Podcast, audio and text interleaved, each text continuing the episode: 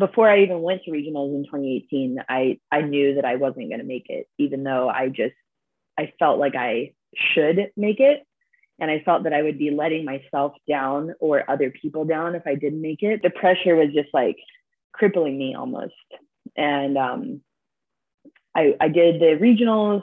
I it was probably my worst experience competing. Like the whole time, I just was not having fun. I was dreading every workout. I was dreading every time that I had to go out on the floor and warm up, and just not not a enjoyable experience.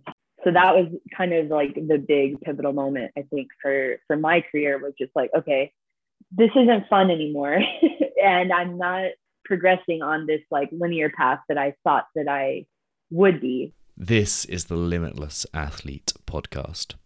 I'm Tom Foxley, founder of Mindset RX and your host. And I believe we must redefine success to reflect the effort we put in more than the outcome we achieve. I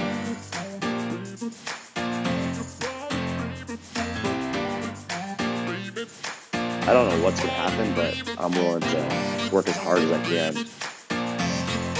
There is no past, there's no future, there's just this moment right here. If I did that, if I can get through that, like, come at me changing how I saw myself, like as a man, not just as, as an athlete. It's okay that I struggle.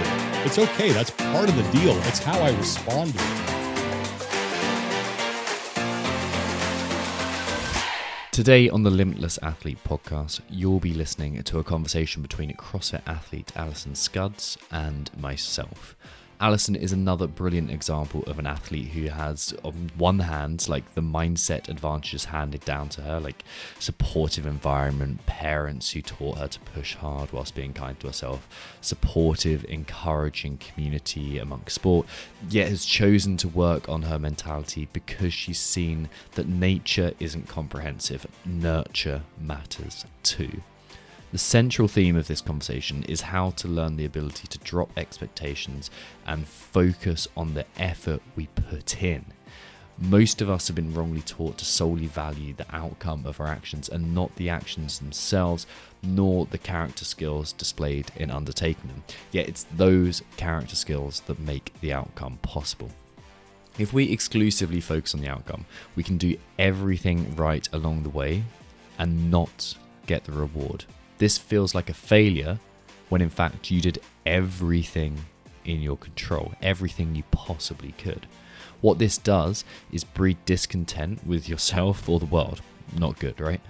Or you can achieve precisely what you set out to achieve, but with a god awful plan, a god awful mentality, and it feels, well, shit. The nature of positive reinforcement means that because you achieved the goal, you'll keep repeating this plan to no success even though it's not working, even though it's the wrong way of getting there.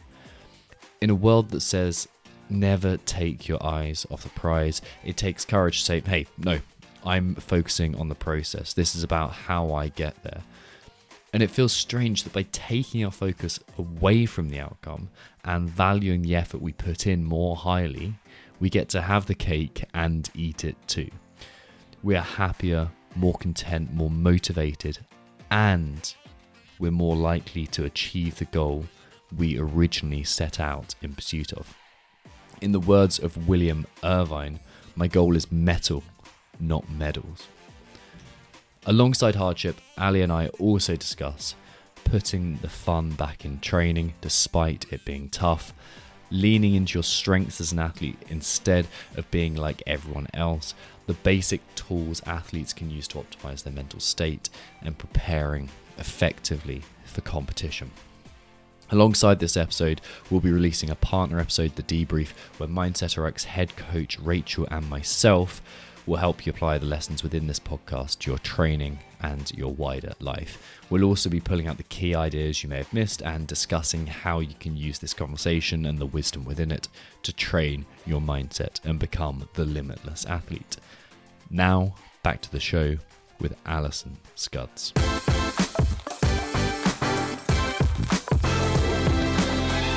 Welcome to the show officially, Alison. I, I, do appreciate you coming on. Yeah, thank you so much. I'm really excited to be here, and um, I know it's been a long time coming. Yeah, So let's start out with, um, I suppose, the kind of the obvious and easy starting place. Um, tell me about where you grew up and what that was like. I grew up in Columbus, Ohio, and um, my whole family was pretty much in Ohio, extended family.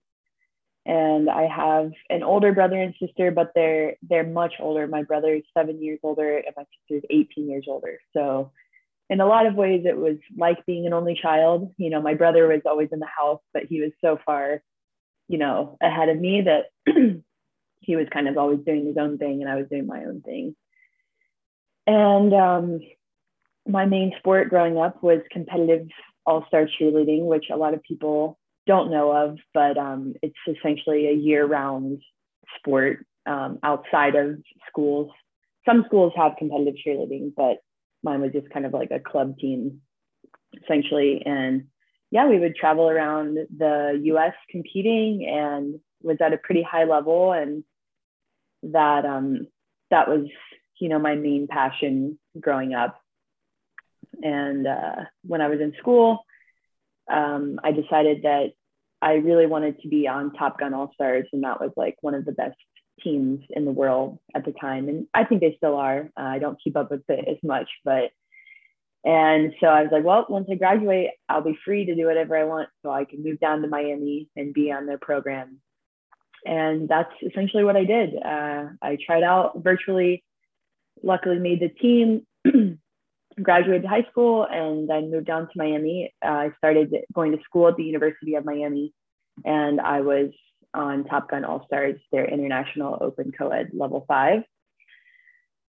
And yeah, that was kind of like a check, like dream come true kind of thing. And I, looking back on it, when I was younger, before college, I really related to my friends who were on my cheerleading team, you know, very athletic, goal driven, you know, mostly high higher achievers. And um, so those were really like my people.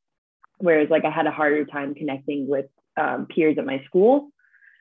And so when I went to college though, I kind of felt that like flip flop a little bit. Like I was on my cheerleading team and of course I had friends there and um, but everybody was a little bit older and at that point and you know, cheerleading was like their main thing where I was like already kind of like on to the next thing. And I was really able, I found, really found my community at my school. So once I did that for one season, I was like, it just feels better to like retire at this point. Like this is, this is the moment. Like I achieved my greatest goal. Um, and I'm really feeling this calling towards, you know, getting more involved with school and and being around more on campus and whatnot because it was very separate from school. Like it was a far drive. I actually had to you're not allowed to have a car as a freshman. And so i had to park about a mile away so i would get done at school ride my bike a mile to the parking garage drive my car down the parking garage drive about 20 minutes to uh, or sorry 20 miles to uh, cheerleading practice which in miami traffic you never know how long that's going to take. Get done at practice at like 9 30 at night and then come all the way back home and you know go to school the next day. So it was it was very taxing and it took a lot of extra effort to do that. Um but yeah after the cheerleading worlds in 2012 i was like all right i feel good and like i had also seen a lot of my friends do it until they didn't like it anymore and we're yeah is that a common thing the kind of the burnout thing? Because i know in gymnastics it's, it's a huge thing. It's like i'm not saying it's the Yeah. same sport but there's kind of a similar almost aspect to yeah. It I, th- I think probably so. I, I did i never really did uh, high level gymnastics but i did um, high school gymnastics for a couple of seasons. But yeah i would imagine it's very similar you know it's it's tough physically on your body. And um, but it's it's such like a you know most people that do it are so passionate about it because there's really no money or like glory in it at all. Like most people have never heard of it. There's you have to pay to do it you know there's no sponsors or like things like that. And so the people that do it are are really passionate about it. But um but yeah i had seen a few of my friends just kind of they, you could just tell their heart wasn't truly in it anymore. And um it it really has to be to uh, to do your best. And so Yeah. I just felt like I was I was satisfied and was ready to move on to the next thing in my life. And um, I didn't really think about it too much at the time. You know I think I've thought about it more now um, in retrospect but I was just like yep that that feels right you know and Yeah. Yeah, it's pretty cool that you had this um this ultimate ambition. Like this kind of like this is what I want out of life. Kind of like a childhood dream to to get to this point. Like it's probably all you well, the majority of what you thought about. It probably determined a lot of decisions you made. And then you had the um the peace of mind to go, okay, that's kind of Yeah. moved beyond it. Was there a um was there an event Totally. that and like that you remember thinking, okay, that is like now is the time to move on? Well, it was truly going back to what you just said. Like that is how I at least remember it. Like I had this one track mind vision. Like I I only applied to the University of Miami because I was like I'm going to be on Top Gun, so like I got to go to school there. And I remember like many people were like, "Oh, don't you want to like you know get some backup schools just in case?" And I was like, "Nope, I'm going to Miami." Like I was just like so tunnel vision on this like dream that I was going to make it come true. And um, that season was was actually pretty tough, you know, because I think it was kind of like going from being a not a big fish, but a bigger fish in a small pond to like one, you know, like a team who is everyone is extremely talented and very hardworking and very good and like the best of the best. Like I wasn't the only person moving from out of state or traveling a long way to be on that team. Like everybody was doing that. And so it was very different and I wasn't, you know, I I was I would say one of the least talented people on my team, and so at the beginning of the season, I really wasn't.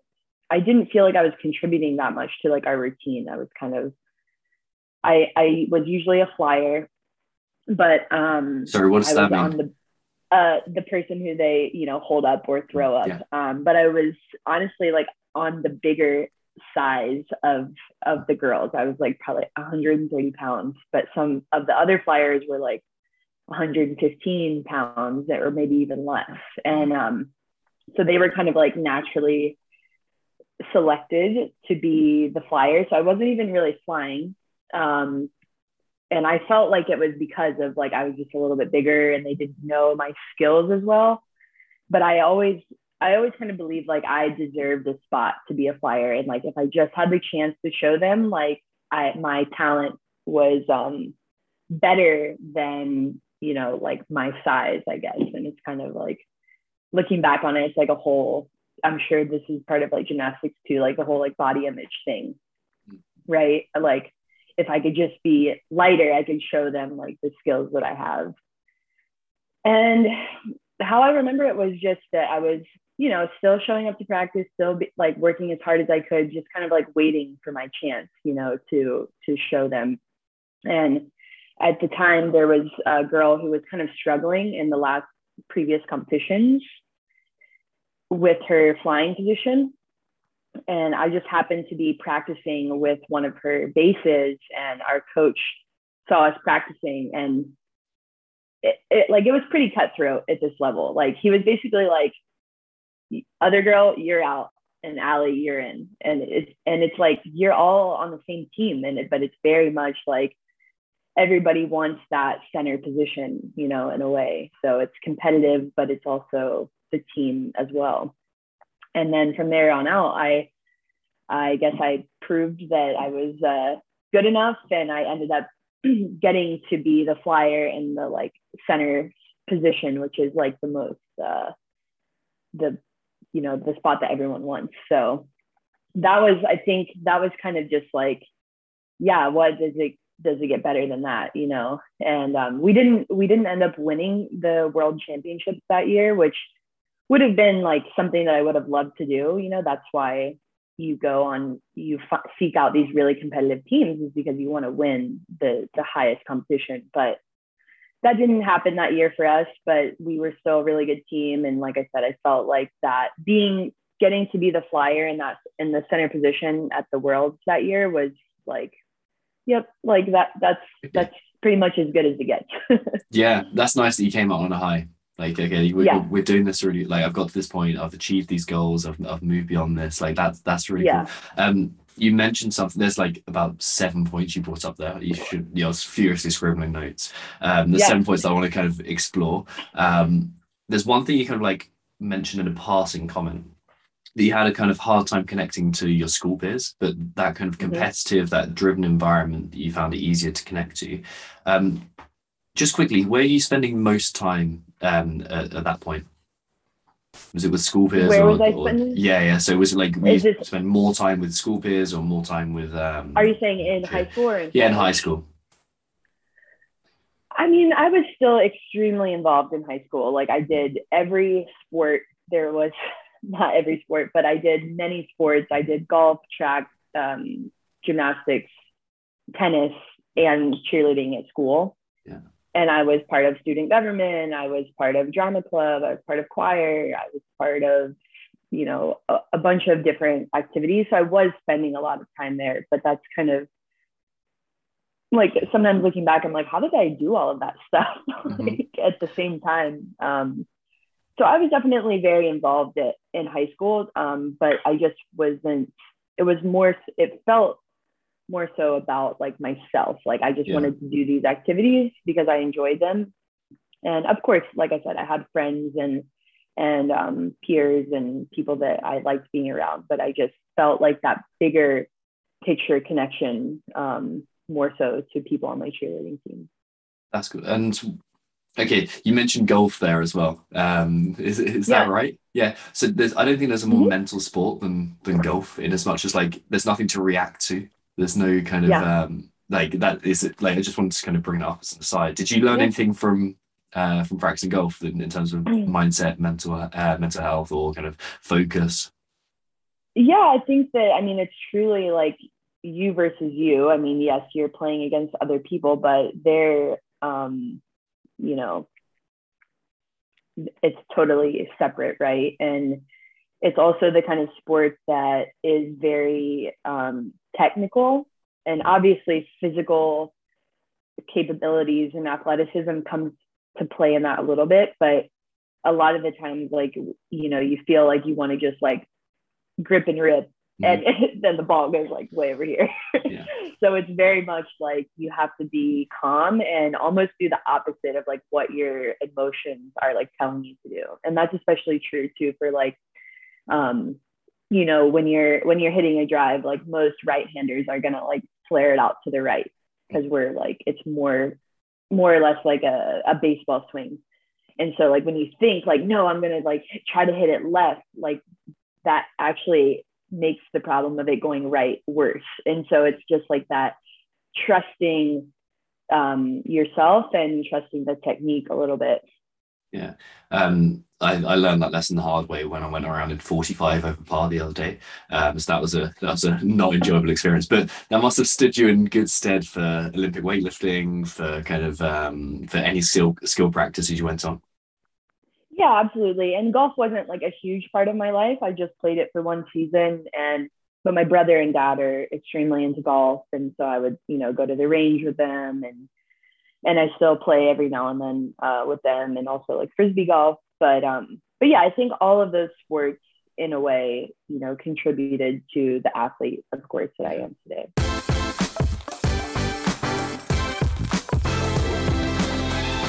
Just a quick heads up to say if you're enjoying this podcast, then you're going to love a brand new offering that we've brought out. It's called Quad Shot of Brain Gains. It's essentially a newsletter, but don't let the boring phrase newsletter put you off. This is four things, four actionable things that you can actually apply to your training and wide life. And I'm only sending out once a week. I'm not going to give you a deluge of emails every single week. It's simply a very short four pieces that will massively impact your training and bring you to another level. To find it, all you have to do is go to mindsetrx.com. That's mindsetrxd.com and click start here.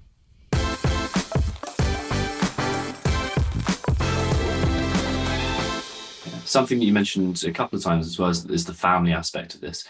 Um, how did, what kind of role did your parents play in like in your sporting life as a kid?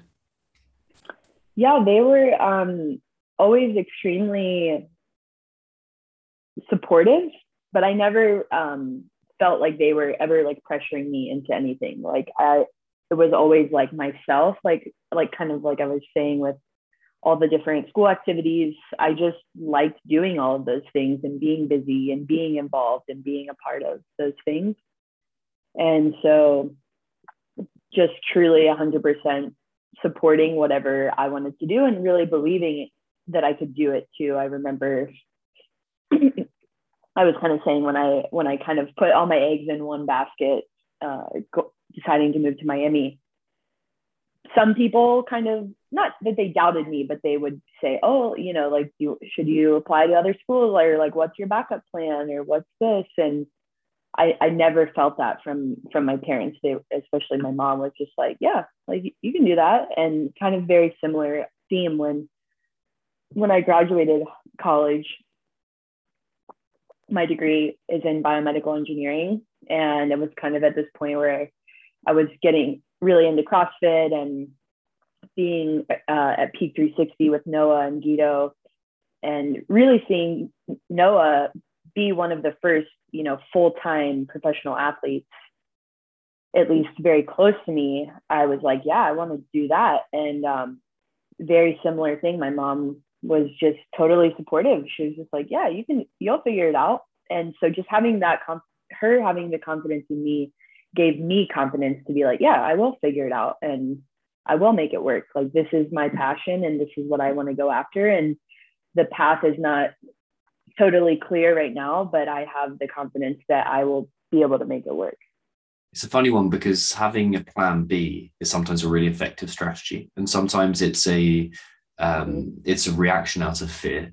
It's like, oh, maybe I don't entirely believe um, in my plan A and whether I'm good enough yeah. to execute it. So it's, it's really cool that your mum gave you that kind of uh, self trust and confidence. Yeah, absolutely. And I think now that I'm older too, especially as a parent, you know, like you want your kids, you don't, you probably don't want your kids to fail. And so having a plan B is like, okay, that's not failing. That's just like another plan. But but yeah, I just I'm and I'm sure that it was she she knew that I could she truly believed that I could do it too, just mm. because of the type of person that I am and and so that has really been I think a huge part of my the person I am today.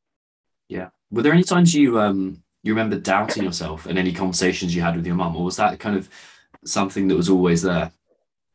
Oh no, absolutely, definitely. And I've I've always experienced that doubt before. And i think that having her is like a sounding board of and almost just making it not a big deal like you'll figure it out you know is is is calming in a way like oh yeah i will i will figure it out. And maybe it won't go exactly you know plan a perfect case scenario but whatever challenges arise or whatever you know roadblocks come up i'll i'll figure it out. Yeah yeah, we're going to use that um, the phrase kind of ultra realist as we go through this, but that ability to scramble um, and that ability to say, oh, you know what, it's going to be okay. I'm going to figure it out. That seems like something that was mm-hmm. embedded in you from an early yeah. age. Absolutely. Absolutely. So until until kind of the end of, of college, um, it seems like your kind of your life is is fairly well focused at like okay um, sports and, and athleticism and like kind of it seems to be the primary thing. Where does was it biomedical or biomechanical engineering? Biomedical yeah. okay so where does what drew you to biomedical engineering? I think that um, you're right in saying that the athletics really drove um, me as a younger kid but i think that the even bigger picture was just i really like challenges and I like doing things that other people are either scared to do or they can't do or they they give up early or something like that. And really just being that being able to take on those challenges. And so i think that's why i like so many different activities because um, it was like oh this is different. Like how can i get good at this? And the same was true with school too. I I did really well in school and I definitely had um, a liking towards the science and math aspect of it just because it was very they're very much challenge oriented you know how do you solve this problem? Um, and having developing those problem solving skills through those subjects i just kind of leaned towards them. And i think it was probably I, I was taking an anatomy class in high school and we went to this genetics conference which was kind of talking about i don't even remember the specifics of it it was so long ago but just talking about like regenerative medicine and just kind of this new age of medicine with like tissue engineering and organ engineering and stuff like that. And for whatever reason that like really captivated me. And so i think that experience plus just the love of science math and challenges i was like well what what does that fit under? And that was biomedical engineering. It was like this seems like a really tough degree that has aspects that i'm interested in and let me see if i can do it. So within that that kind of that bigger challenge what were the smaller challenges that you remember facing within it? Oh my god. Well it, it was definitely a very big shock like going from high school where i definitely worked hard for school but it, it was it was easy in a way. Like I don't, I didn't have to, I didn't really learn how to study or or take tests or balance um, really difficult subjects. So when I went to school, it was essentially the same thing that happened on the cheerleading side as well. Like now I'm at a university where everybody was at the top of their class. Everybody's really hardworking. Everybody's smart and and um, and came from a lot you know I, I feel the same ways like i i was like one of the least talented people and you know maybe that's just my perception of it but um, so that was very much a shock when i started school um, especially with engineering most degrees you have to take between like 18 and 20 credits every single semester like a lot of a lot of um, other degrees you only have to get like 40 i forget the numbers but significantly less credit hours to get that degree. And then you kind of just fill in with like extra degrees, extra majors, minors, and uh, stuff like that. But the engineering degrees, at least at Miami, were like pretty much your whole schedule is booked from freshman to senior year with like very little choice. And um, so it was a huge class load, and my classes were extremely tough. and so I I really felt for many semesters like I was just barely staying alive. Like I got my first semester, I think I was overplaced in my math class. So I got like a D and then I ended up they they have like a program I think most schools do where you can like retake a class if you get a lower grade your first semester. And then they, it's like freshman forgiveness. and so I had to like retake that class and a lot of those classes are, you know, the weed out classes. So they're just 200 people in a lecture hall and you just show up and your grade is either 100% the final or 50% the um, midway exam and then 50% the final. So it's just very different than the type of school that I was used to. And honestly, the whole time I was in school, I was like, I don't know if I'm going to make it or not, but I'm just going to keep going and keep trying and eventually I'll either get like too far to like, yep, I'm like failing and I need to change my plan or, you know, the last two years of school, I definitely felt like I was like pushing through that threshold of like, okay, I'm getting better grades. Um, the classes are much more interesting and like specific to the degree. And um, I was I was doing a lot better then. So there's obviously like loads of technical skills you learned like what are those lessons that you took out like because there's there's a lot of challenge within that and quite often we do things and we don't really realize why we're doing them and how they're going to apply mm-hmm. to everything else that we we do yeah. in life how do you apply the kind of the non-technical lessons that you learned in what you do today or do you see kind of like from similar or similarities in in what you do what you did back then and what you're doing now I think it's very similar in a lot of ways. And I think the technical things that you learn in school, you forget those very quickly, you know, because you're just learning so much and it's for a very short amount of time and you're you're not really ever applying them um, unless you're in certain special cases. But most of the time, you're just learning and regurgitating on the test and then moving on to the next thing. Um, so I think I truly believe that the the biggest things that I learned from school are those bigger concepts of facing challenges and perseverance and just keep going really. Like that honestly that's what it felt like uh, looking back on it was just like whew, okay made it past that semester. Little break and like let's hit this next one and see what happens again. So if you take so yourself back that, go on sorry. I was going to say the the biggest difference between that that i've really noticed the last couple years is that school is very much, you know, four year degree. Maybe it takes you five for whatever reason, but it's pretty much set out. Like if you pass the classes, like you're going to make it. It's very like, um, it's more of a clear path. Whereas like once you get outside of school and what I've experienced in my, um, you know, CrossFit career is just that it's not as clear and you could be passing all the classes and you know what I mean? Like, make uh, that was a quote for the podcast. Like, metaphorically passing all your classes, showing up every day, and and giving your best effort, but it's no guarantee that you're going to metaphorically graduate or reach your your goals.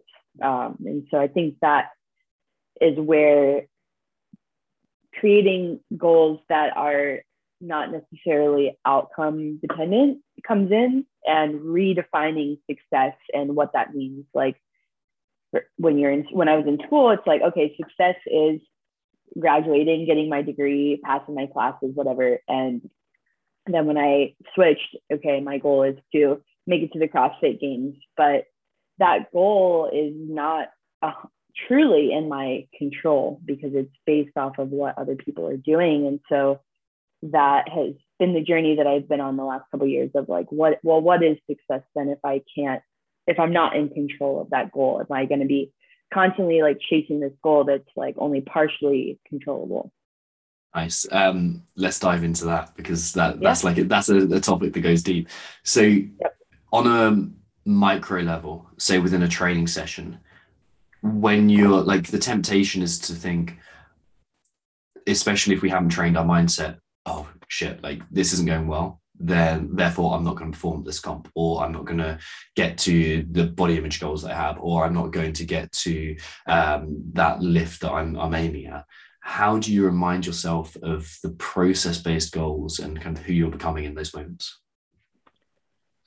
Well, I think it's a just like the physical training, it's a, it's a, a practice every day that you have to commit to and I think this move has been a really big eye opener in a way for me because I, for the last, I don't know, year and a half that I've been with Mindset RX or two years maybe now, it was, I was doing the work every day, pretty consistent, you know, sometimes miss days or, or have a bad week or something where I wouldn't be as consistent, but overall was very consistent.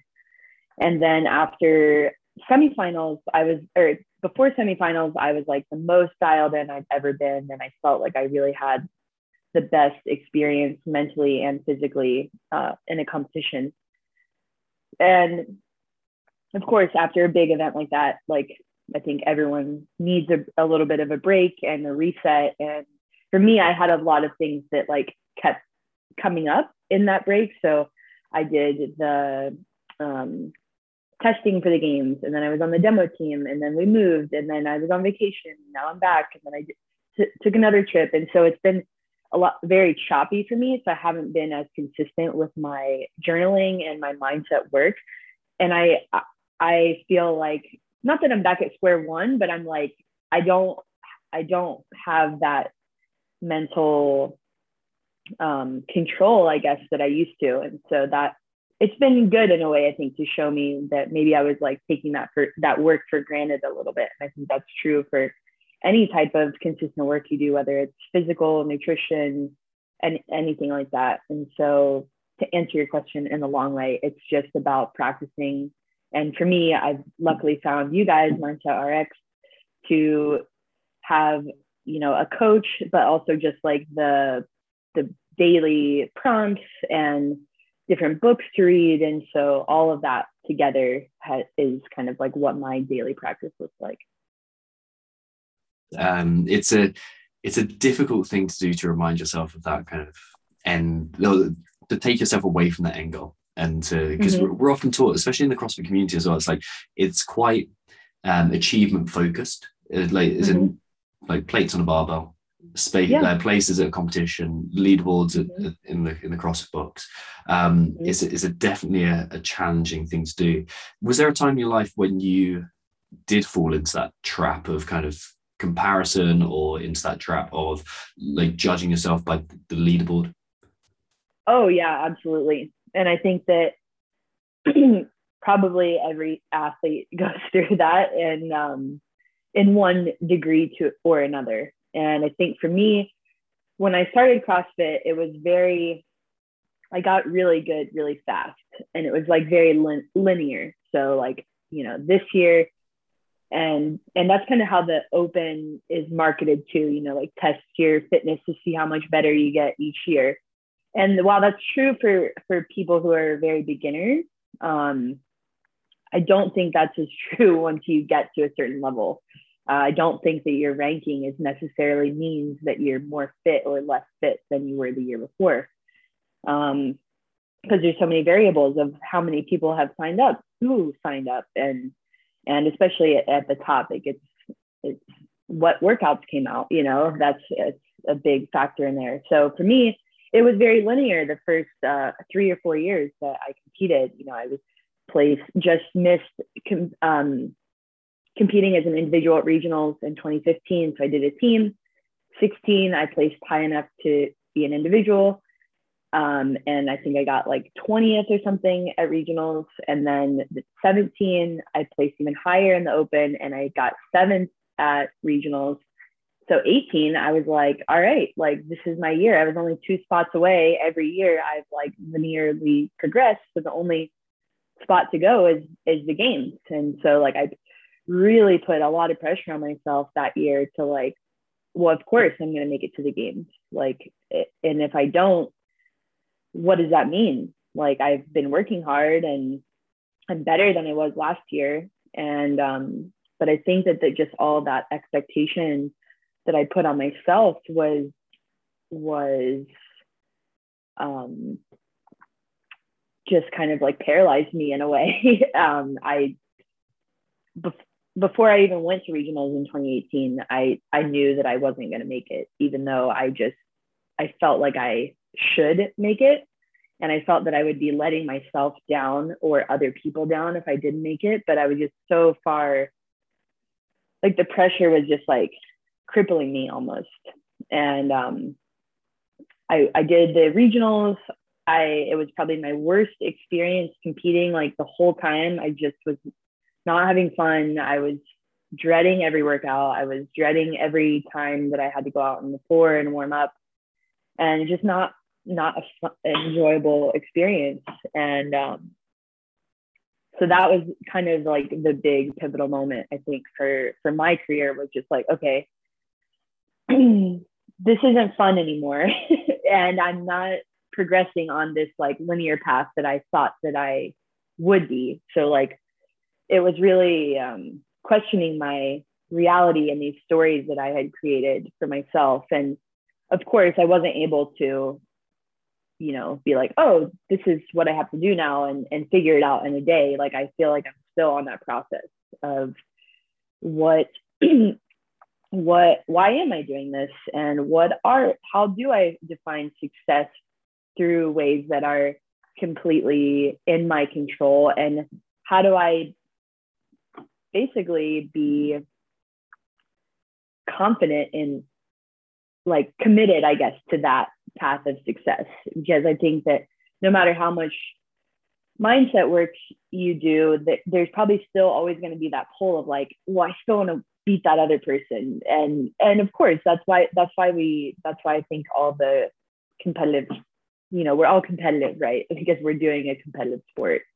Um but just i think it's about it's a journey of recognizing when that is taking away and versus when that's helping you Yeah, the competition's a, a funny one because it is such an important driver. And it's like, if it Mhm. wasn't such an important driver, we wouldn't feel emotionally connected to it and it wouldn't be meaningful to us. But it has this point where it reaches that pressure and the fun Mhm. goes away from it. And it's usually when we Yeah. start to have expectations of this is what Yeah. I'm going to achieve. But I found it so interesting that you kind of you said that you on one hand were putting pressure on yourself and expecting to get to uh, the top five regionals that year, Mhm.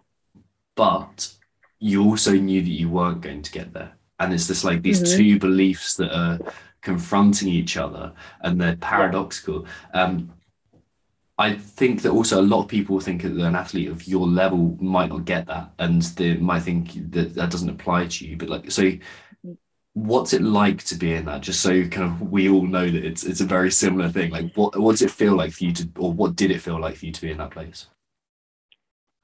it was just it was really frustrating you know because like i felt like i in a sense like deserved it um which not to say that i didn't because i worked hard for it but i don't think that i was the i think there's more than the physical aspect that goes into being it.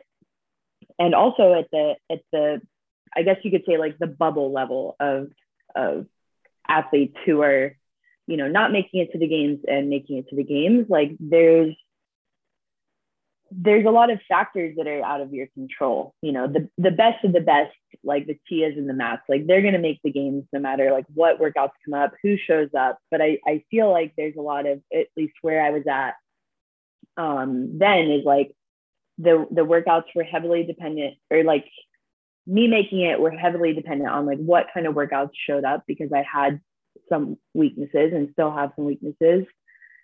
And just really the mental state that i was in and like i don't know if i was if i was as mentally fit as i am now would i would i have made it um, then but i know for sure the mental aspect um, hindered my my uh, performance because i just was not able to really push through those um, hard moments.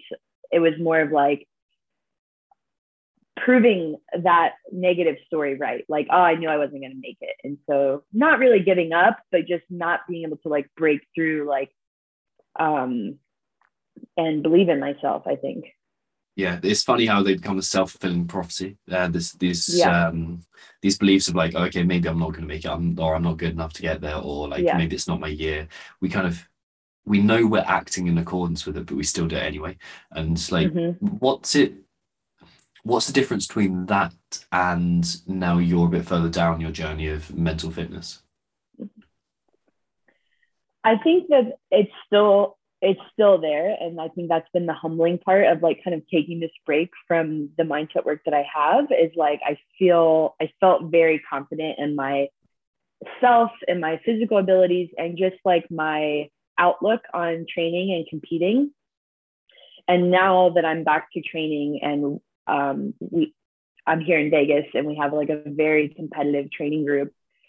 It's um I I feel those like kind of old ways or we call them you know bound natures coming into into play. And I'm like not as aware of them as I was before. And so they they're you know getting to me in a way um, more so than they used to. And so it it's um what the question was what is the difference between Yeah, when you're Um, kind of like you've turned up that mental fitness and you're feeling like, okay, yeah, I've, I'm really in Yeah. there, kind of as fit as I can be mentally and originally So I think that the, it's always there, but you're just able to understand that that's not, it, you know, ultra realism. Like it doesn't have to be true just because your your mind is doubting yourself. It's like, yeah, that's a normal thing to um, think, but then what if I thought almost the opposite as well? Like that is just likely to be true, and um, so just being able to be really aware of what's going on and not just um, um, and not just allowing it to happen. It gives you a certain perspective having this um, awareness that you're generating it's like oh i can see my Yes. mental my mental state my self-talk my emotional state like what i'm imagining Mhm. even uh, the kind of physical state that my my mentality is putting me in and being able to recognize that gives you that, that little bit of space Mhm. uh, it's an interesting thing go on sorry you're about to say something No, I was just going to say, like, I think that it's, there's no difference, but it almost like closes the gap to be a little bit shorter. So, for example, like, um, if your reality is not matching up to your expectations, you kind of go through this like grieving state of like, oh, like I'm not as good as I thought I was, or as good as I should be, or whatever that is. And when you are able to recognize that um, and you're more mentally fit, you're able to quickly be like, okay, well, this is my reality. Like, how can I make the best of it? Whereas um, when you're out of practice a little bit, it takes longer and it takes more effort to be like, okay, you know, what are my values? What are my goals? How can I shift my perspective and ha- and change my, you know, ad- um, accept my reality essentially. Yeah. Yes, the difference between these things being top of mind and them being fully sunk down into our subconscious so so deeply that we can't separate them from reality and they become Yep. our reality. And it's like it's Absolutely. so interesting that you're mentioning about um these kind of peaks and troughs of mindset work and sometimes like I, I do it, we all do it. We go through these phases of Mhm. like really nailing everything, like having these conversations that develop our uh, mentality, um, journaling consistently, meditating, like breath work, whatever it Mhm. is for you. Like we go through these steps and like they have these peaks and and troughs of like productivity there. But the key thing is that we're always conditioning our mentality. So we Mhm. are training it whether we realize it or not. So if we are just letting the world happen to us and taking that on, that's conditioning our mindset. That is training our mindset. Yeah. But so is sitting down with the journaling. It's like which training are you going to Mhm. give it? That's the Yeah. You're either moving towards it or away from it at all times. And- exactly exactly. Yeah. So I mean, it dig- is. go I think sorry. it's in a way like it. It. I think this time has been valuable though. Like even though I might have taken a couple steps backwards, you know, um, just just seeing um, how it's affected me is is very uh, reassuring in a way too. I think that, and you know, it's it's not that I was like, oh, I figured it out now, but it just like recognizing that it is truly a daily practice. It's not something that you just like, okay, I understand that, or like a flip a switch or something. It's it's very much like you have to keep practicing it to to stay fresh. Mm. Well, there's there's two kind of parallels to our physical training there. Mhm. One being that you kind of you adapt to the the stimulus that you're given, and the other Mhm. thing being like the success isn't linear. Like I don't know about you, but my back squat hasn't progressively gone up every single month for for my life. Like there's there's times when I get under a bar, I'm like, what? Is, like it feels like there's twice as much weight on Mhm. there. Um, Mhm. So like it's it's the same kind of thing. We adapt, like, and, Yeah. and things take a lot of time. Mhm. So I want to dig into a few moments of competition, um, or kind of maybe significant events that have, have happened. Uh, talk to me about West Coast uh, West Coast Classic um, and your goals going into this uh, in a in a kind of is it a more recent year when once you've been working with Rachel and, and us guys. I think that one of my I had a few goals, but one of my biggest goals was to regain my love and enjoyment for competition. And everybody's different, but I feel like me personally, I really thrive when I'm having fun.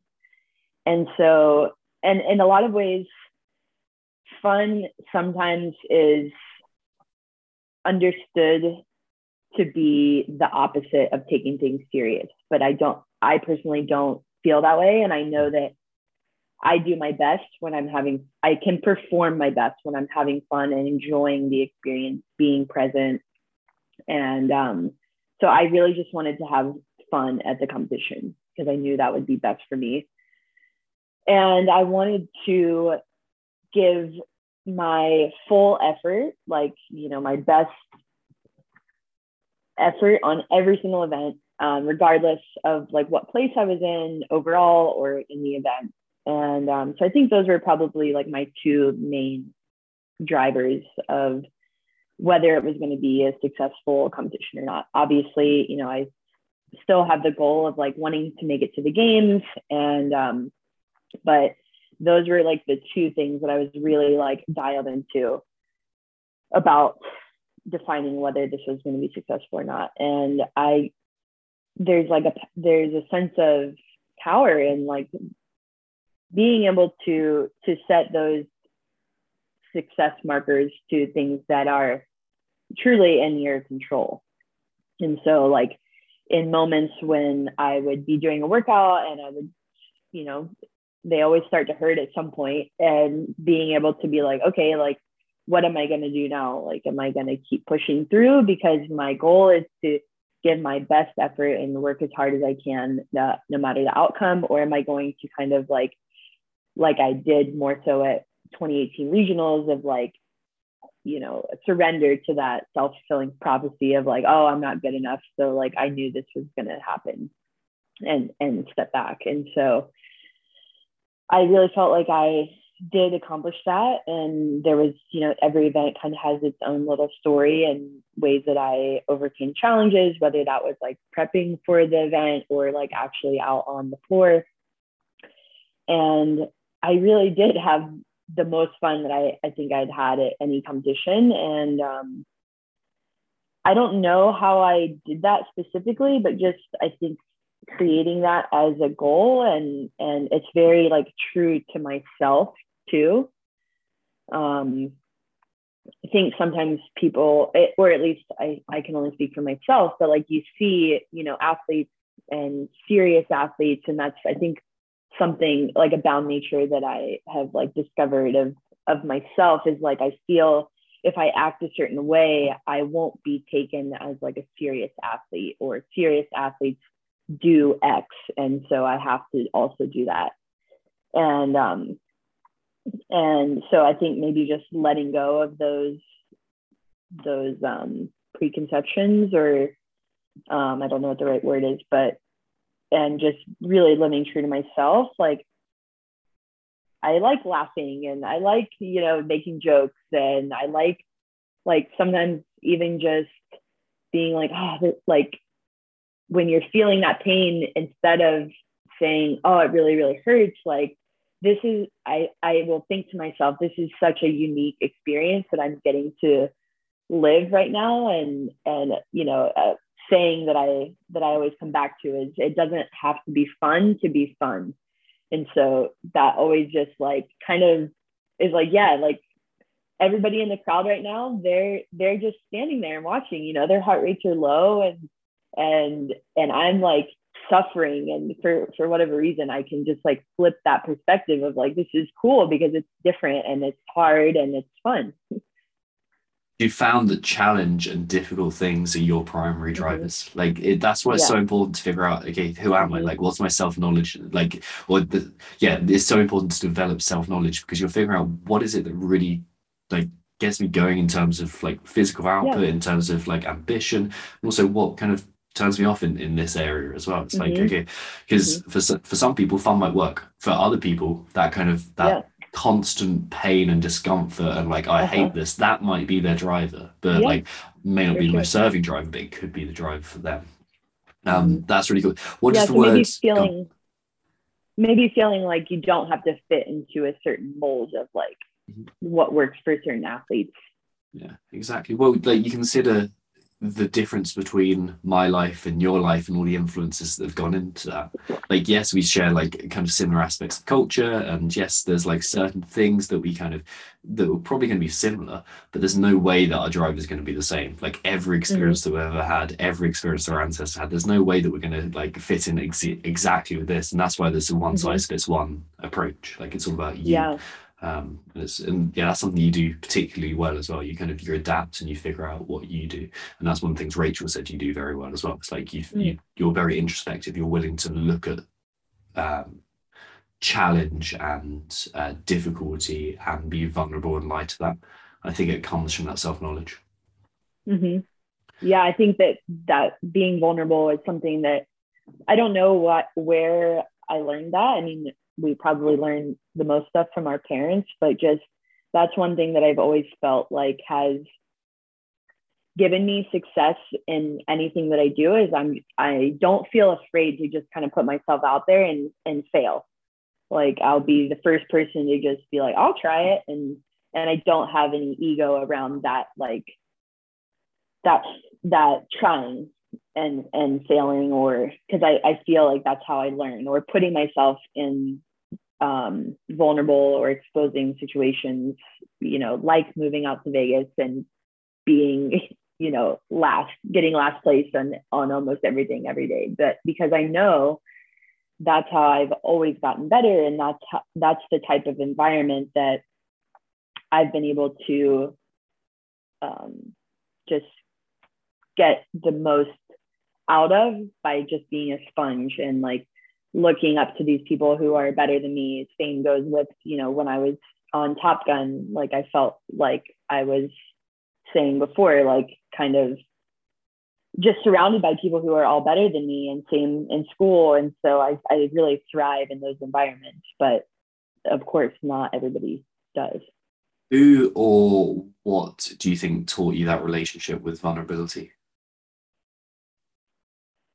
Um, I mean, I feel like it's got to stem from my my parents and my upbringing, but just I think having the like them never putting any type of like judgment on me or or expectations on me. Um, so I always and and also just that confidence and like you can figure it out. Like I think is probably the main driver of that. You know, I I tried all those sports in high school. I had never done them my whole life, but just knew that I was athletic and could probably figure it out. And so I think that, and, and then the confirmation of like, oh, I'm actually like okay at this for only learning it for a couple months. And so just uh, building that confidence of like, okay, I might suck at first, but that's the quickest way to learn. And also um, getting to experience unique opportunities. Like if I never put myself out on the golf team as the only girl on the team, you know, who'd never played golf before, I wouldn't have gotten those experiences and and those lessons that I did. And same for all the other sports that I played or uh, other clubs that I did. That's a great relationship to have with failure Yeah. that's exactly what we're looking for it's like okay great this is an opportunity like this is Mhm. the like the obstacle is the way like the, the thing that stands in the way is the most effective way to get to where i want to to go and Yeah. become who i want to be like it's it's Mhm. there for a reason and that kind of Yeah. flip of, of perspective on between Mhm. this is something that's preventing me to get where i want to be to Mm-hmm. this is something that needs to be there in order to get to Mhm. where i want to that's a that's a really different way to live Yeah, and, and I had never really thought of it that way. Uh, that's just kind of like who I was, I think, Mm. growing up. And I actually remember this like very distinct conversation that I had in college. I was a resident assistant, and as like a team bonding thing, we all went like ice skating. And um, I had done ice skating when I was like two years old for like a year. So I'm not like an experienced ice skater. I had been on the ice before, but we went and I was kind of just like messing around, like going out, I'd fall and like try to do like little tricks and stuff like that. And I was just having a good time. And and afterwards, my friend, she she said she was like, That's something that I've always admired about you. Like you're not afraid to just like go out and like fall. And and I and I was like, Oh, I never like thought of it that way. You know, with ice skating, it's very literal, like you're you're gonna fail and you're gonna fall on your ass. But um I had never really thought of it that way until she brought it to my attention. And, and instead of, you know, just going around the edge where I'm safe, I'm just like, I'm going, I'm going for it. And, uh, and again, that's, that's what I find is fun. yeah and there's um, that's so such a those drivers. That's such a lovely example. There's um Yeah. a book Bounce by Matthew Syed, um, Okay. who like the idea. Well, that book was one of the books that changed my life. It was like Yeah. introduced to me by a PE teacher who kind of went, "Oh, this is a this is a topic that like is really important, and it's not nothing to do with the curriculum, but it's it's important to know." And essentially, it introduced the idea of a growth mindset. Um, before Mhm. Mindset by Carol Dweck came out, like this was kind of the Yeah. one that pushed into that. Into that territory. And there's an example in there, I think it's in this book anyway. Um, and I don't know which ice skater it is, I don't know which competition it is, but they were just like the elite of the elite in, in ice skating. And they calculated how many times that she must have fallen in order to get there. And it was like a million plus times. They averaged it out, they, they kind of put some math together, and I was like, okay, that is you know, a million falls to get you to where wow. you want to be. And it's like a different relationship with with failure again. It's like this is something that needs to happen. Mm-hmm. Yeah. And it's so true. Like if you only do things that you know you're going to succeed at, you're never pushing that that boundary of of what is possible. So I think that's probably, you know, where that stems for me. It's like, well, maybe maybe I could do that. You know, it's like creating those goals that are just right outside your comfort zone that you have a possibility of com- completing, but you're not 100% certain. Exactly. And if I was going to ask you about those moments in your athletic career that kind of provided the most meaning to you, that provided the most kind of um that were like these are my favorite moments, these are the things that define me. I'm guessing there would be those parts that were not entirely easy. Or not yeah, absolutely. Yeah, I think that um I'd probably have to spend some time thinking about it, but um but yeah, I just moments in you know thinking of like CrossFit, the some of the best moments that I've had um, in my CrossFit competitions are just when I didn't have expectations for myself and I was able to just go out, be present, and give my best effort. And oftentimes I was surprised by what I could do. Um, and I think that's it's almost it's one of those things where if you force it and you have those expectations that you're you're almost like trying too hard and that is getting in your way at least that's what i've felt. And so kind of embracing that mindset of like i don't care. Obviously i i do care about um, you know my performance and this is like my whole life but but letting go of that expectation of like having to do a certain way. And for me that's allowed me to truly do my best. Yeah. It's back to that golf example. Like you can rip and rip and just smack it as hard as you can but often it's going to yep. go for a um for a nice yeah. slice or as i like to call it Absolutely. a power fade. Uh, it's um, yeah. cool. So it was one of those moments where you were in a real flow state where you weren't forcing was that a time that you overtook brianna wallins on a, in a sled event? Do you remember that uh, yes, actually, that that whole um, that event has like a nice little story to it, it uh, which I think I shared on my Instagram. Um, but so that was one of the events. It was I think the last the last event that they announced um, before competition. So there was very little time to test it out. I think I had basically like one day to test it out, and then I was going to start my rest for the competition and I had hadn't done. I didn't know how the deficit was going to go. I'm pretty good at handstand push-ups, but strict deficit sometimes are tricky for me. So I kind of felt like uh, I was practicing it, and I was like, I I feel like I should be able to do this many reps unbroken. And so I tested it out, quickly hit a wall, and was extremely frustrated. Like stopped, you know, was crying, like be, again because my reality was not matching up, or my expectations were not meeting up with my reality. So I was like, I thought I should be able to do this many, but I'm only able to do this many. Um, but like I said, I was, I felt like I was so dialed in to to that at that moment that I, within seconds, I was like, okay, well, this is my reality. I can't do that many that I thought I could. So how many can I do and how can I minimize my total time for forget the reps, but say it was 12 reps. Um, I can't do 12 unbroken. I can't do six and six. So what happens if I do sets of three with a short rest from the get-go? And I basically timed out, okay, I have to rest this many seconds, kick up, do three, come down, rest this many seconds, kick up, do three. And that's actually a pretty good time. Like a, uh, that's much faster than I was trying to do six and six or whatever it was. And so I was able to really just shift my mindset and be like, okay, this is this is what I can do, and this is how I can make the best of what I can do right now. I would love to be able to do 12 unbroken, no problem, but that's not the case and won't be the case in three days from now. so um, that event was very much like I have to stay in my lane. Um, and I knew I think the reps the reps go up, I think, on I that one. remember. Yeah, I think the reps went up. So it was very easy to get like baited into like going too fast, especially with a movement like a strict handstand push up, which if you've ever done, you know, once you hit a wall, there's not really like you can't really push through. It's just like total muscle failure.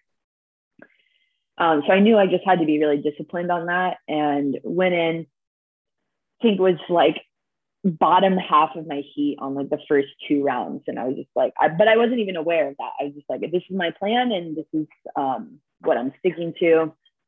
Notice on the third round, I was like kind of sneaking up towards the front.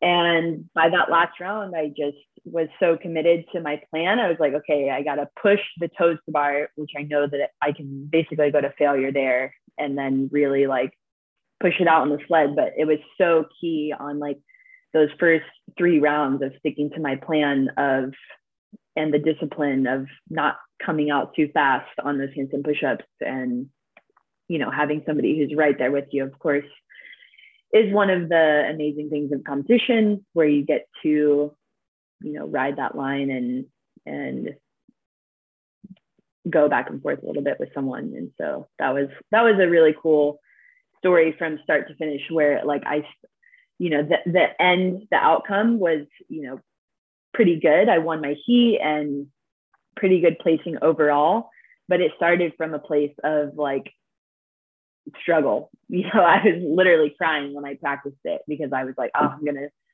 i can't i can't do it. I'm broken so i'm gonna fail like and um, so i think that one was probably the biggest um, one of the biggest wins from that competition of just being able to be like yeah, embrace my reality and then make the best possible outcome from it. Nice. Have you heard of the OODA loop? Mm-mm.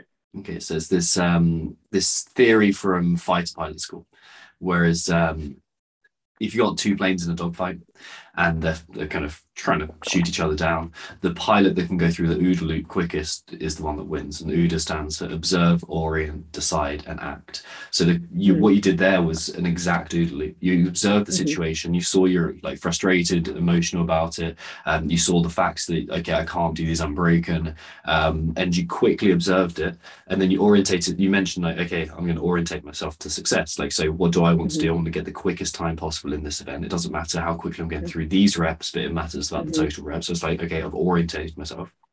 You made a decision, you act on it, and the quicker we can go through these tasks, the quicker Mhm. we develop. So that's, that's really cool to see that you did that.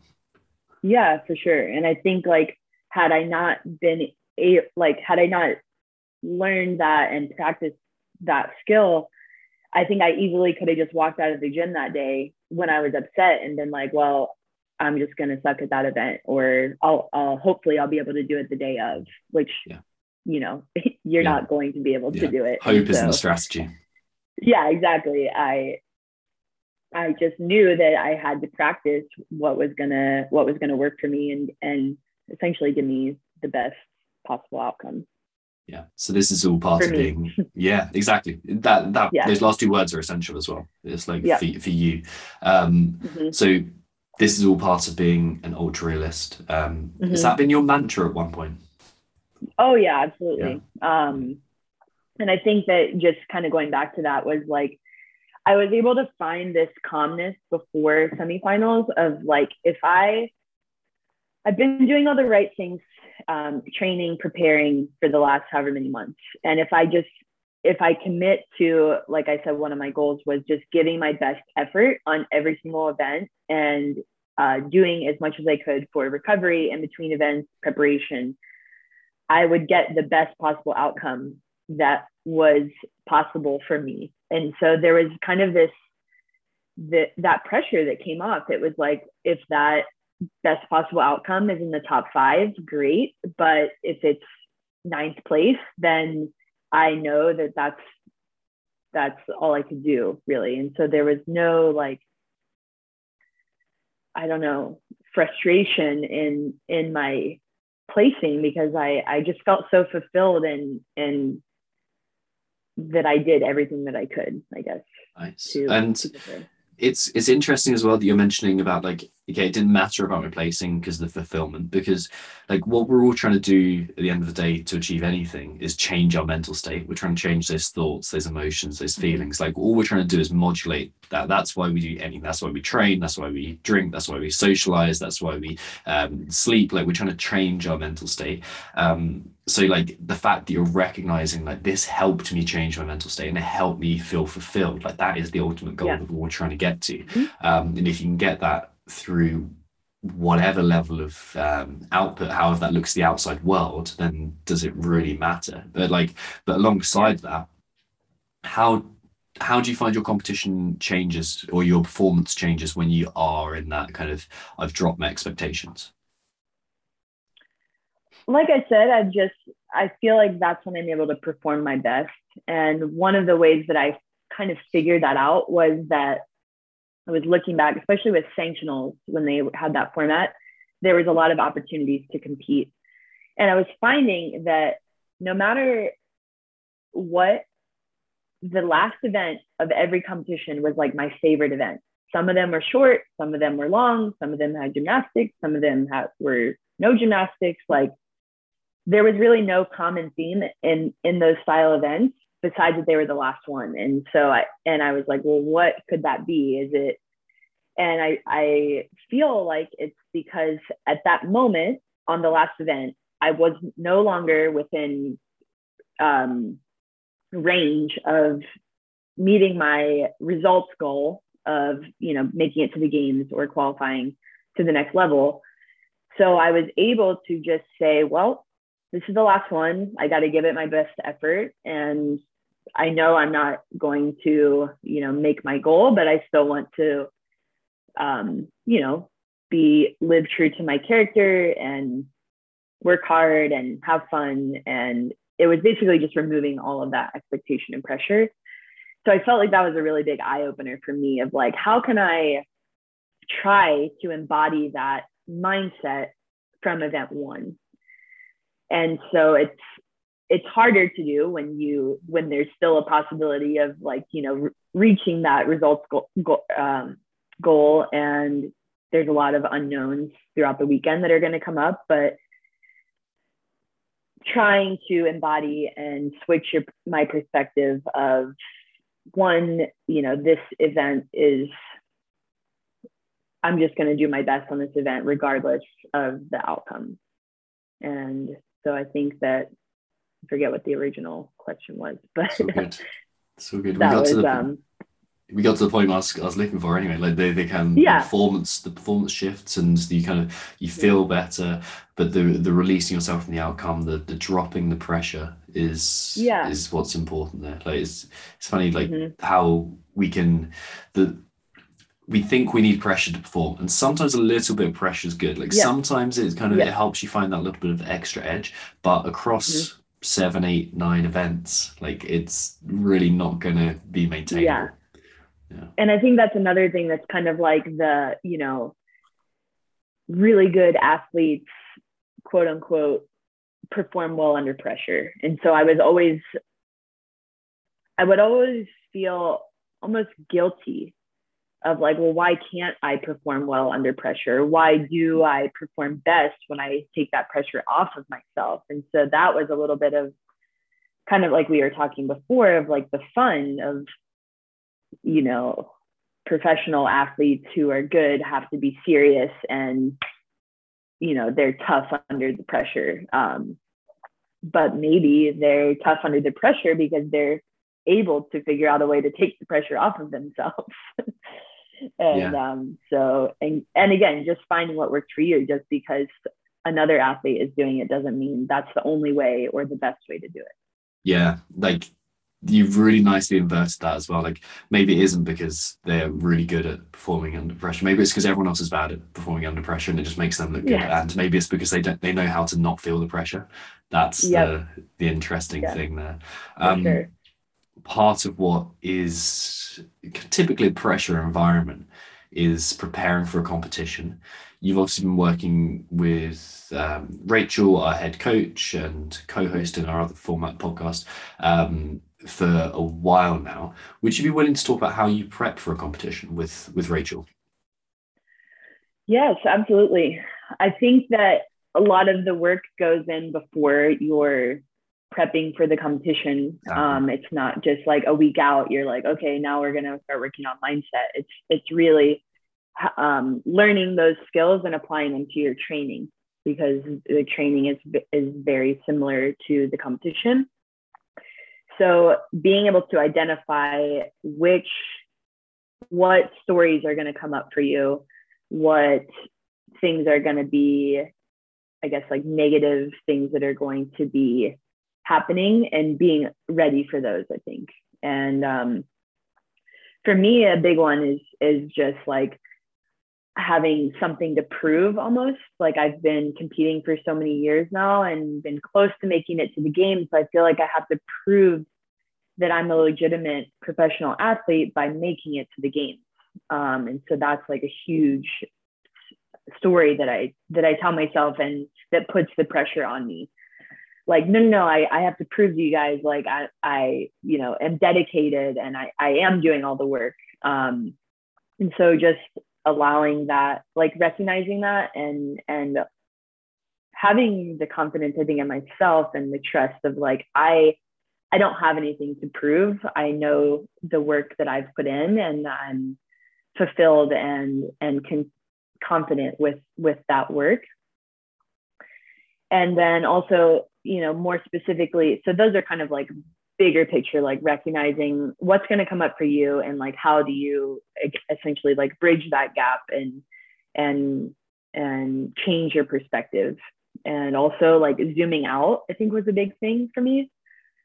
It's easy to get caught up in you know just like i said putting my value was very much dependent on how i placed and making it to the games or not but zooming out and seeing like okay well what is my like five year goal and how can this set me up for success for for getting closer to that goal versus like winning this one workout? And then thirdly which is more of like the micro level will be uh, when the events do come out kind of like the handstand push-up one like i was saying what kind of expectations are you putting on yourself for that specific event? Um, maybe a certain aspect is tougher for you. So you kind of count yourself out like oh i'm not good at that. Um, for example like the ruck run i knew was going to be re- a really tough event for me because um, i'm not a great long distance runner. And you know i know that i've put in a lot of work in there but it's just like not something that i'm naturally excel at and so i think and also that's a really long event to be just talking to yourself you know 45 minutes of you're just running with a weight on your back. And there's not really a lot of thought that goes into it. And um, so just kind of preparing yourself for like okay when this comes up like i know that i'm going to feel this way but this is either how i can shift my perspective or these are the goals that i that are um, in my control that i can remember and and work towards so i might be in last place or 20th place, but I'm gonna like still, you know, give my best effort. And for that one, for me, I was like, I'm just not gonna walk. so I'm gonna keep moving and I'm gonna like keep pushing and and not walk. And so that one was extremely mental because I I started off the first lap. Everybody came out so fast, like running like a 6:30 mile pace, and I was just like, well. I wish I could run a 6:30 mile pace to start off a uh, a four mile run, but I know that I can't, uh, especially with a ruck. So I'm going to stick to the pace that I know that I can run. And um, little by little, I just I started passing people, and and people were walking, and and it was it was very easy, like two laps in, to be like, well, this is going to be my place no matter what for the next two two laps because um, it's under the assumption that everybody else knew that they knew their pacing and was going to be able to stick to that. But just staying tough and being like, well, I'm gonna, I'm just gonna keep holding the pace that I know I can hold, regardless of what everybody else is doing.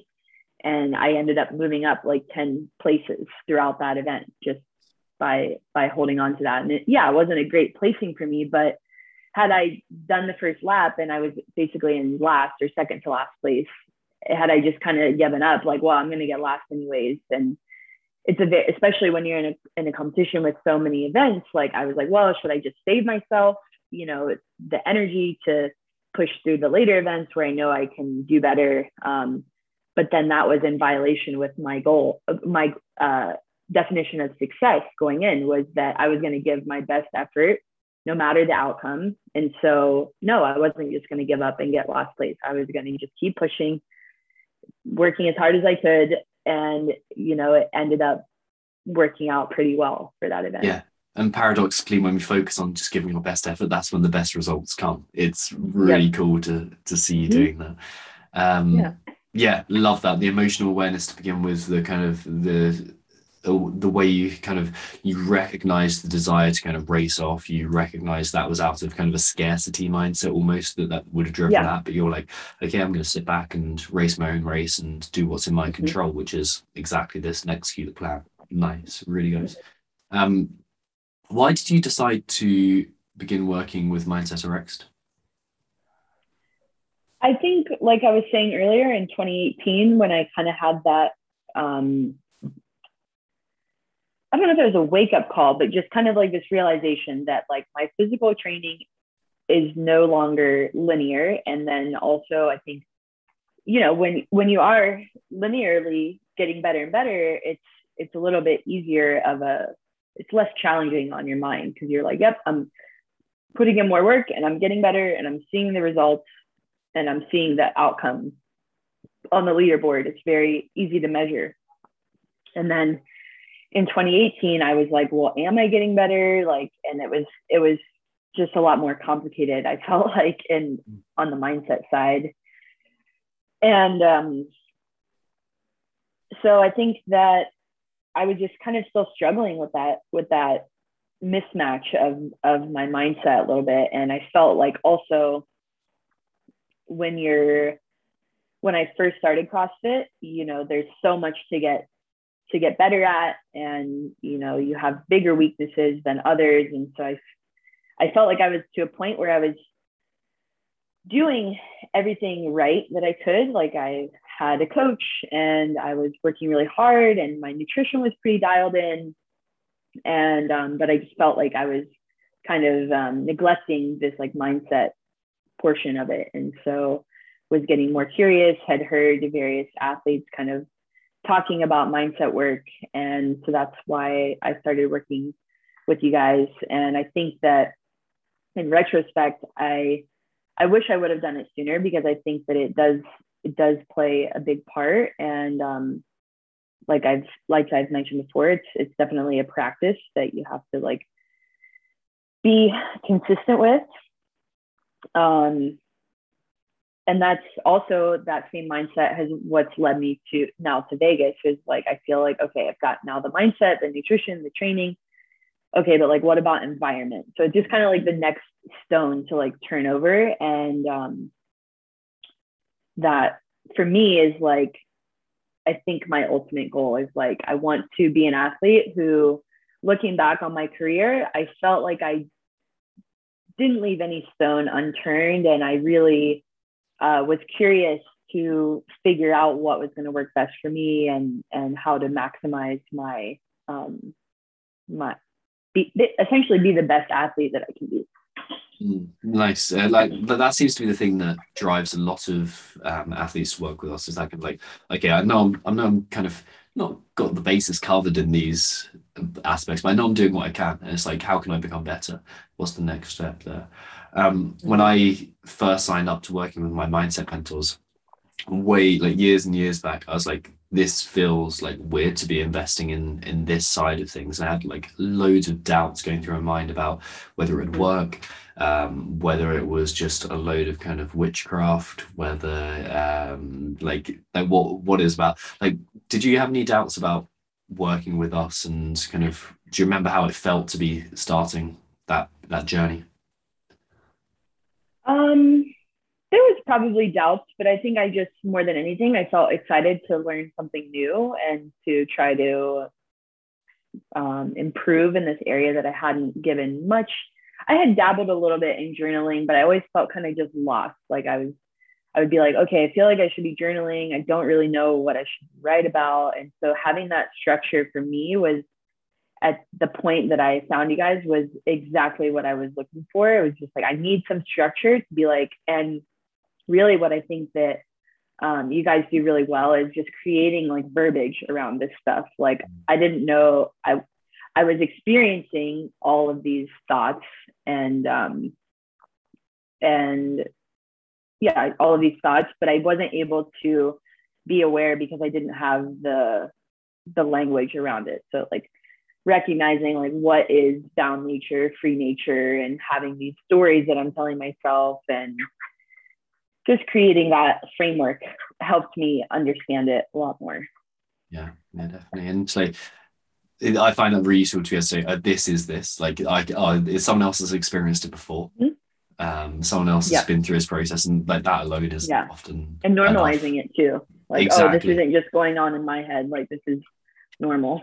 yeah, exactly. And like that's the wider purpose of Mindset RX is here to kind of broaden the topic of mental health. And it's not mm-hmm. like some people have mental health issues. It's like we all have mental health and we sit somewhere yeah. on the spectrum of it. Yeah. And whether that's from like or along that kind of continuum that Rachel talks about quite a lot from mm-hmm. sickness to health to fitness, um, the same yeah. as CrossFit's model. Um, it we we sit in exactly the same model there. So we're all working on it, all conditioning it. Um, the whole time. Mm-hmm. Um, what I'd like to wrap up with is what are you doing on a regular basis to make your days count to put you in the right headspace to kind of the, to train your your mindset i think what i know works best for me is having um, creating the time and space to have quiet time. So, like meditation, um, breathing. And then I usually like to do that either before or after like my journaling. And so I really appreciate the Mindset RX prompts or um, you know, when we were getting closer to competition, they were more uh, specific prompts of journaling and just exploring different things that would that would come up, and um, just being prepared for when when I experience things when I would experience those thoughts in training. So just making sure that I create the time and space to be focused on that because I think if you try to just incorporate it like when if I would try to incorporate it when I'm training, it's just easier. It's easy to miss out on or not give it my full attention. Sweet. And then finally to kind of practice aiming up and because that's that's something we like to do. What's on the horizon for you? What are you excited about and what are you working toward? Right now, I'm really just working towards getting back to my daily routine. I think, like I had mentioned before, before semifinals, I was extremely disciplined, extremely dialed in on every aspect. Um, and I needed a little bit of a break from that too. And I think that's my um, my personality tends to be towards like plan and routine. And so it was really nice to just like let go of that for a little bit. And so I'm I feel like I'm at a point where I'm craving that again. And I have, you know, the next couple months that I don't have too much stuff happening. And so I can really refine those daily routines again. And because it feels overwhelming when you take a little bit of a break and then you're like, okay, I'm I'm going to get back on. I'm going to meditate. I'm going to journal. I'm going to do my breathing work. I'm going to get, be back on my nutrition. I'm going to get on my training, sleep. Like there's so many aspects, and so it's easy to feel overwhelmed. So I've just been having that grace, I think, with myself of, okay, this week I'm going to try to hit all my training sessions. This week I'm going to focus on like adding in uh, my nutrition, and then just like kind of layering all of those pieces together and not having like an all or nothing mindset is I think really helpful of just like, oh, I like messed up that this week, but next week I know it'll be easier because I've layered on that consistency week over week. And that's how it was leading up to semis. I wasn't like, you know, not doing any of that stuff and then all of a sudden dialed in. Like it had been a year and a half of me just like okay. adding these things over and over till I got to this point where it was like all firing on all cylinders and and really dialed in. Awesome. Yeah, that's a really nice place to to wrap up because it's like it's so Mhm. intentional and it shows your intentionality and how you kind of build. And it's Yeah. like we need these uh, cycles of of tension and lack of tension. They kind of like we Mhm. built towards something, then we had to take the pressure off. It's it's a nice way to to wrap things up. So Yeah. To finalize things, where can people follow you on Instagram? Where can people find out a bit more about what you're working towards and kind of and support you?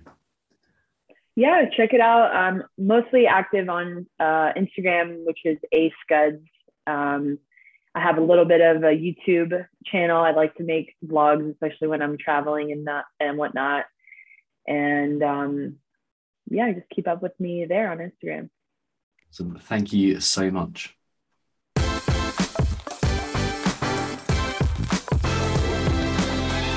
What a podcast, am I right? Um, yeah, incredible stuff from Alison there, showing how to train your mindset, how to let go of this nagging feeling that we have to compare ourselves, how to prepare for competitions. It's endless, the wisdom in here. Um, I've listened to it twice already, once for my own benefit and once to edit it, but I'm gonna actually listen to it again. It's it's fantastic and what a what an endorsement of working with Coach Rachel too. Super impressive. Following this episode, we'll be releasing the debrief, a summary of the wisdom within this conversation, and practical steps for applying it in order to enhance your own mindset. So, make sure you subscribe to the show wherever you get your podcast so you can start growing the mindset of a limitless athlete. And you're also not going to miss the cool shows that we have coming up with some incredible guests. If you're on iTunes, a five star review and some kind words are very, very helpful. For further mindset training and resources and tools, sorry, let me start that again. For further mindset training, resources, and tools, head to mindsetrx.com or find us on Instagram by searching for mindsetrx. That's mindsetrxd. Oh, and we've got some really cool shit coming out soon. Um, some stuff that we have never ever done before. Some ways that you can start training your mindset without getting um, hugely invested in the cost and the time. Some really applicable stuff. So yeah, keep an eye out for that. Definitely on Instagram. Definitely on our email list. Um, we're doing a weekly email as well called Quad Shot of Brain Gains, which is yeah super cool, and you're going to get some stuff from that. Anyway, embrace hardship in training this week, and don't forget to tune in next week where I'll be talking to. Actually, you know what? I'm going to leave it there. We have a cool guest. I'm not going to give an intro. I'm not going to tease you other than saying it's a really, really cool guest. So make sure you subscribe and listen out for the next episode.